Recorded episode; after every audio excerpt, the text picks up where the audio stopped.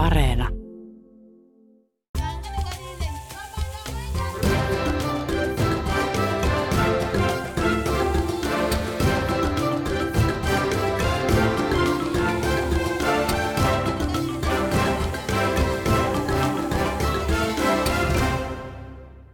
Afrikan tähtipelin pelilauta kertoo pelaajille Afrikan luonnosta ja kulttuurista monenlaisia asioita. Monet asiat pitävät paikkansa yhä, toiset ovat aikansa käsityksiä.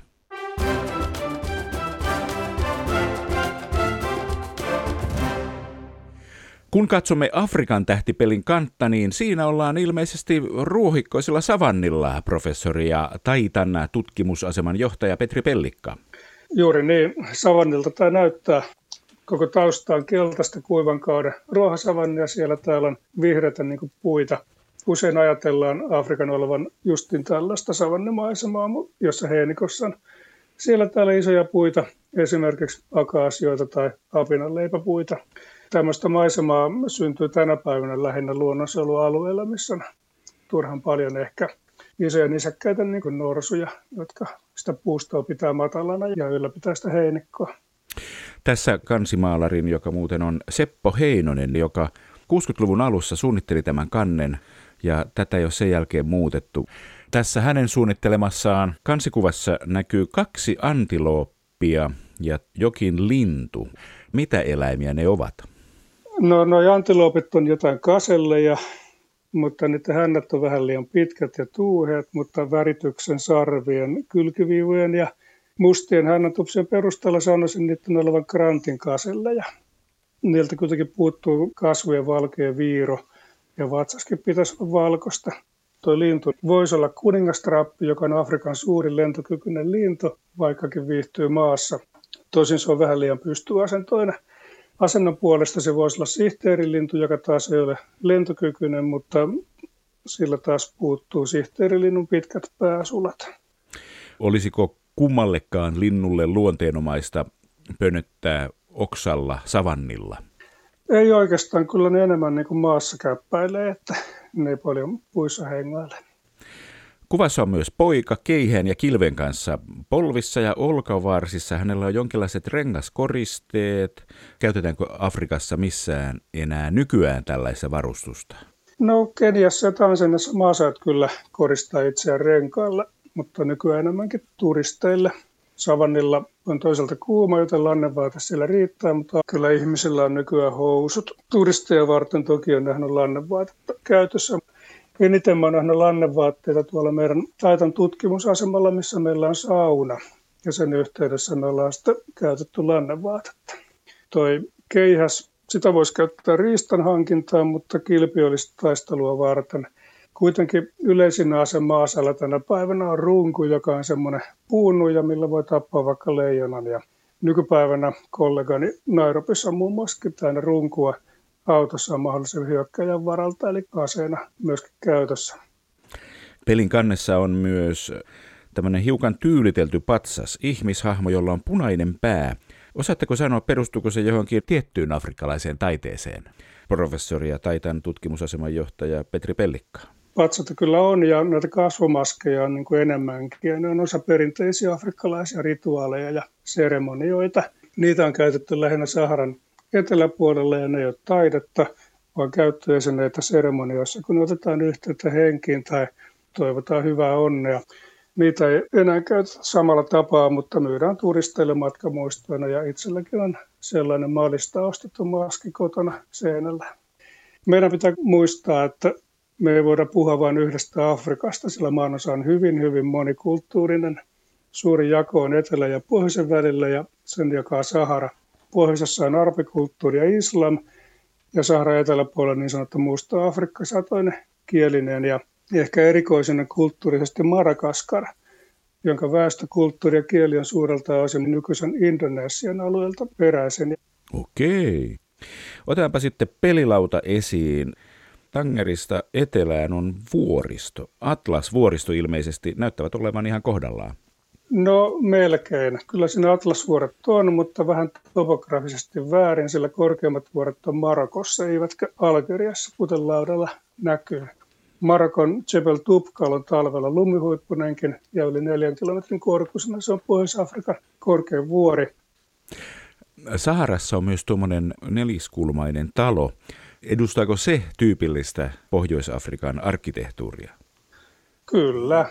Toi talo muistuttaa muun muassa legendaarisen Timbuktun neliskulmaisia taloja Malissa ja myös muualla Länsi-Saharassa. Ja Saharan paimentolaisilla sen sijaan on asumuksenaan telttoja, kun ne vaihtaa paikkaa niin usein.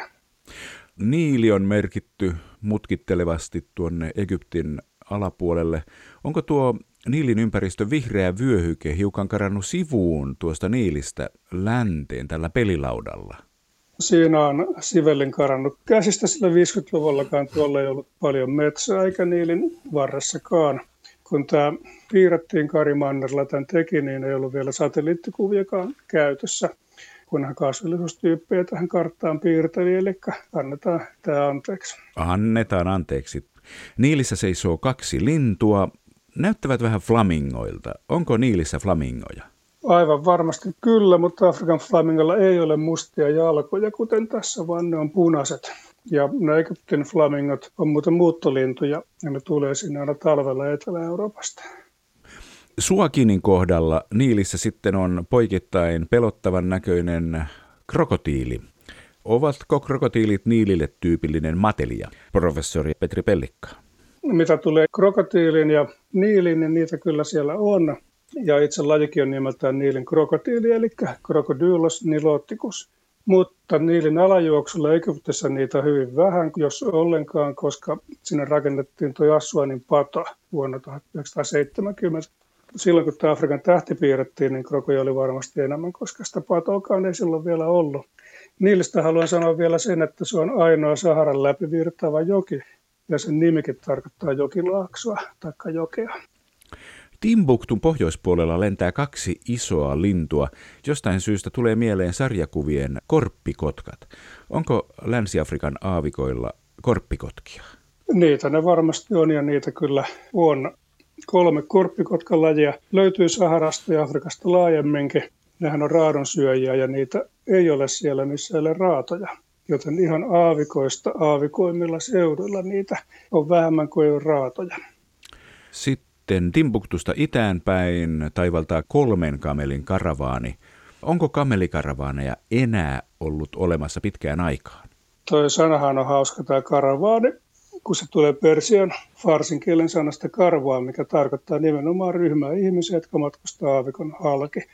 Kamelihan on hyvä siinä mielessä, että se ei uppua hiekkaan, kun sen sorkka laajenee, kun se tallustaa hiekassa ja karavaaneja vieläkin muun muassa. Niitä voi tulla vaikka Timbuktuun suolalastissa ja ne vie takaisin sitten naavikolle hirssiä vaikkapa noiden suolakaivosten mainareille.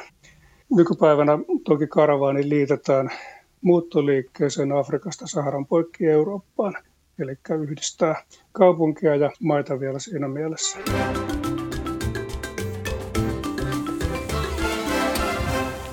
Sitten alkaa Länsi-Afrikassa vihertävää vyöhyke autiomaan jälkeen. Onko tämä nyt sitten ruohikkoista savannia, jossa neljä gasellia pomppaa ja kolme nauttii lounasta? Professori Petri Pellikka. Joo, tämä on Sahelin vyöhyke, jos autiomaa vaihtuu pensastoksi, jota voi kutsua myös savanniksi.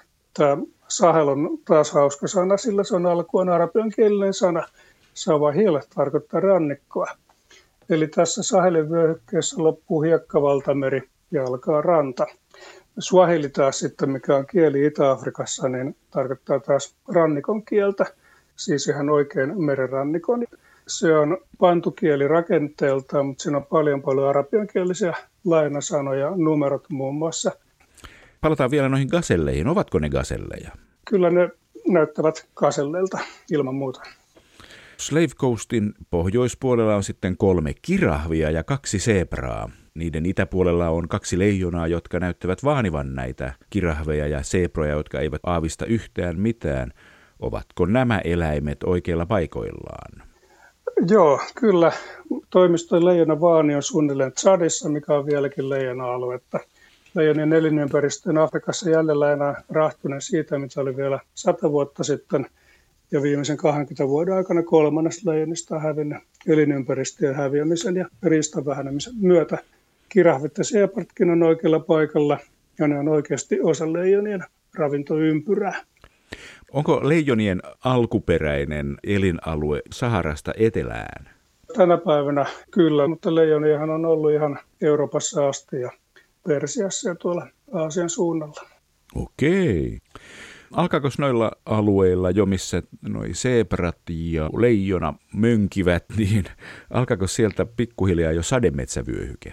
No nyt päästään oikeastaan lempiaiheeseen, että mikä on sademetsä. Yleensä ottaen ne on metsiä runsasateisilla alueilla, mutta henkilökohtaisesti tarkistin määritystä tässä muutama vuosi sitten tuolla Taitavuorella Keniassa, jossa on niin sanottuja pilvimetsiä.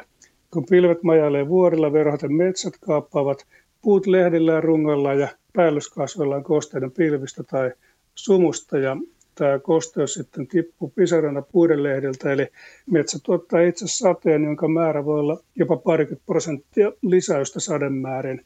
Ja ilman metsiä tuota kosteutta ei saada kaapattua. Mutta vastaus kysymykseen on, että sademetsävyöhyke alkaa tuosta ja laajimmat vielä vähiten häirintyneet sademetsät löytyy Kongon altaan alueella.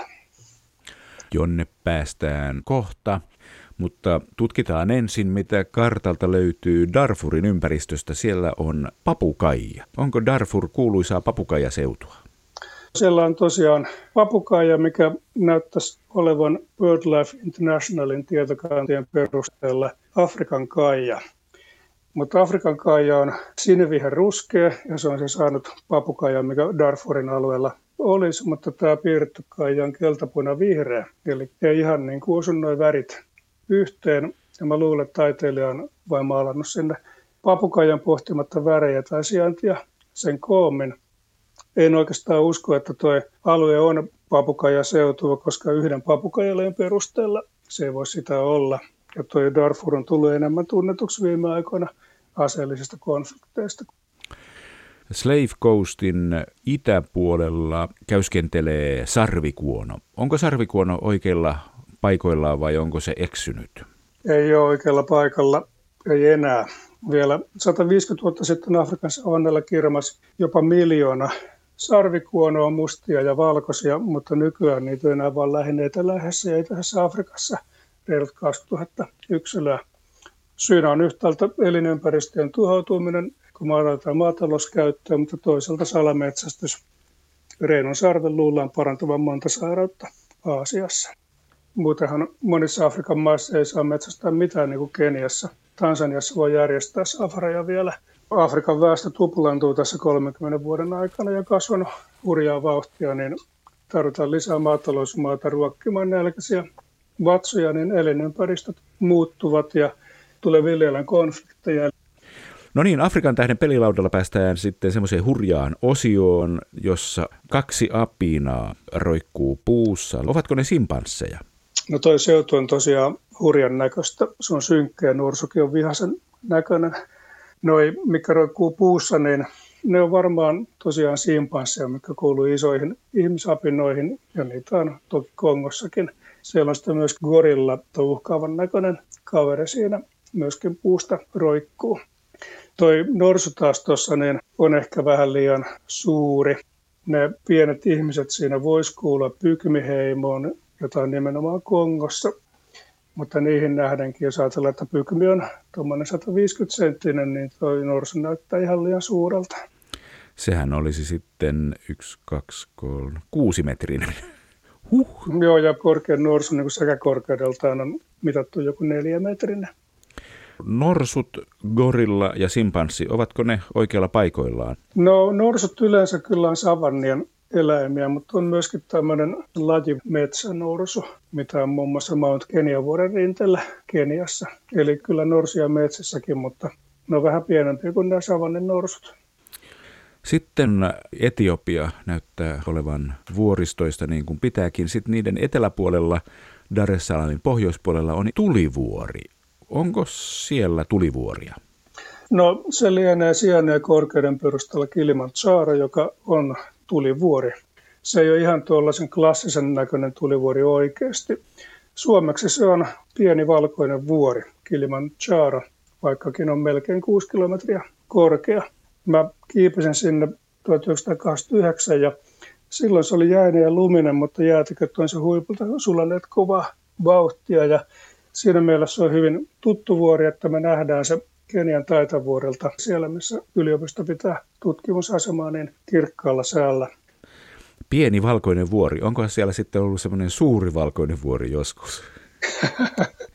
no se on ollut tietysti suurempi aikaisemmin, mutta se on aika voimakkaasti erodoitunut. Kongon itäpuolella taitaa vielä jatkua tuo sademetsäalue tai jonkinlainen viidakko. Siellä on jonkinlainen kellertävän ruskea kissapeto. Onko se panteri vai kebardi, mitä sanotte, professori ja taitavuorten tutkimusasuman johtaja Petri Pellikka? Se näyttää leopardilta, mutta sitä voi kutsua myös panteriksi. Gepardi on semmoinen hoikempi ja viihtyy enemmän savannilla, kun tämä tyyppi on jonkunlaisessa metsässä. Sitten päästään kiehtovaan kuvailmaan Mosambikin länsipuolella. Siellä kaksi afrikkalaista tanssii lannevaatteissaan, toisella on keihäs ja kilpi. Taustalla kaksi afrikkalaista katselee ja sitten viides kaveri rummuttaa maassa kontallaan. Akatemiatutkija Katja Uusihakala tunnisti taustan majat Zimbabwen kuuluisiksi Great Zimbabweksi eli Suur Zimbabweksi eli päällikön majoiksi, joiden rauniot ovat merkki muinaisesta rakennustaidosta yli tuhannen vuoden takaa. Voiko tanssivien hahmojen kansaa tai heimoa tunnistaa heidän asustaan tai kilven kuvioissa tai jostain? Professori Petri Pellikka. No tuosta pienestä lannevaatteesta etnisiä merkkiä ei oikein voi nähdä, mutta kilvestä kyllä. Kilpihän on usein symbolina useassa Afrikan maan lipussa, kuten Eswatinin, joka tunnettiin ennen nimellä Swasimaa. Ja kun katsoo Kenian lippua, niin siinä on myös kilpi, joka on hyvin samannäköinen kuvioltaan ja väritykseltään kuin tuo.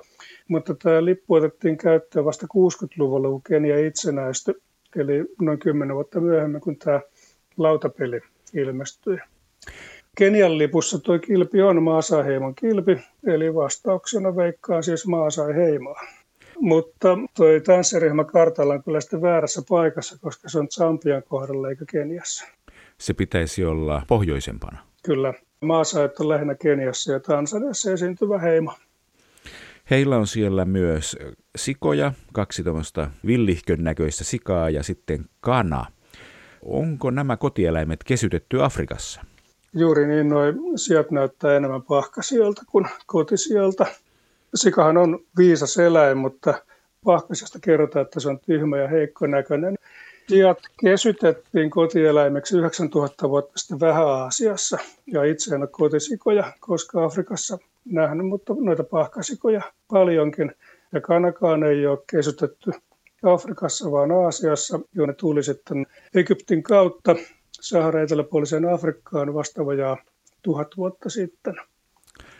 Sitten jatketaan ihmisten kulttuurin parissa tuolla länsirannikolla, Kongon eteläpuolella. Kaveri Keihään ja Kilven kanssa on taistelemassa pitkän käärmeen kanssa ja vieressä virtahepo karjuu kosteikossa Voiko tuosta päätellä tuosta kuvasta, että mikä käärme on kyseessä? No mä kyllä veikkaan pyyttonia ja nimenomaan tuolla Namibiassa esiintyvää kääpiöpyyttonia, joka on vain kaksimetrinen. No, vajaa kaksimetrinen käärme ei kuulosta kääpiöltä, mutta Keniassa on nähnyt jopa nelimetrisiä pyyttoneita. Ja kerran sieltä löydettiin kuollut pyyttoni sähköairan alta. Se oli syönyt impala antiloopin mutta ei ollut tainnut olevansa lihonnut lähtiessään sähköaita alittamaan. Se siis kärähti. Auts.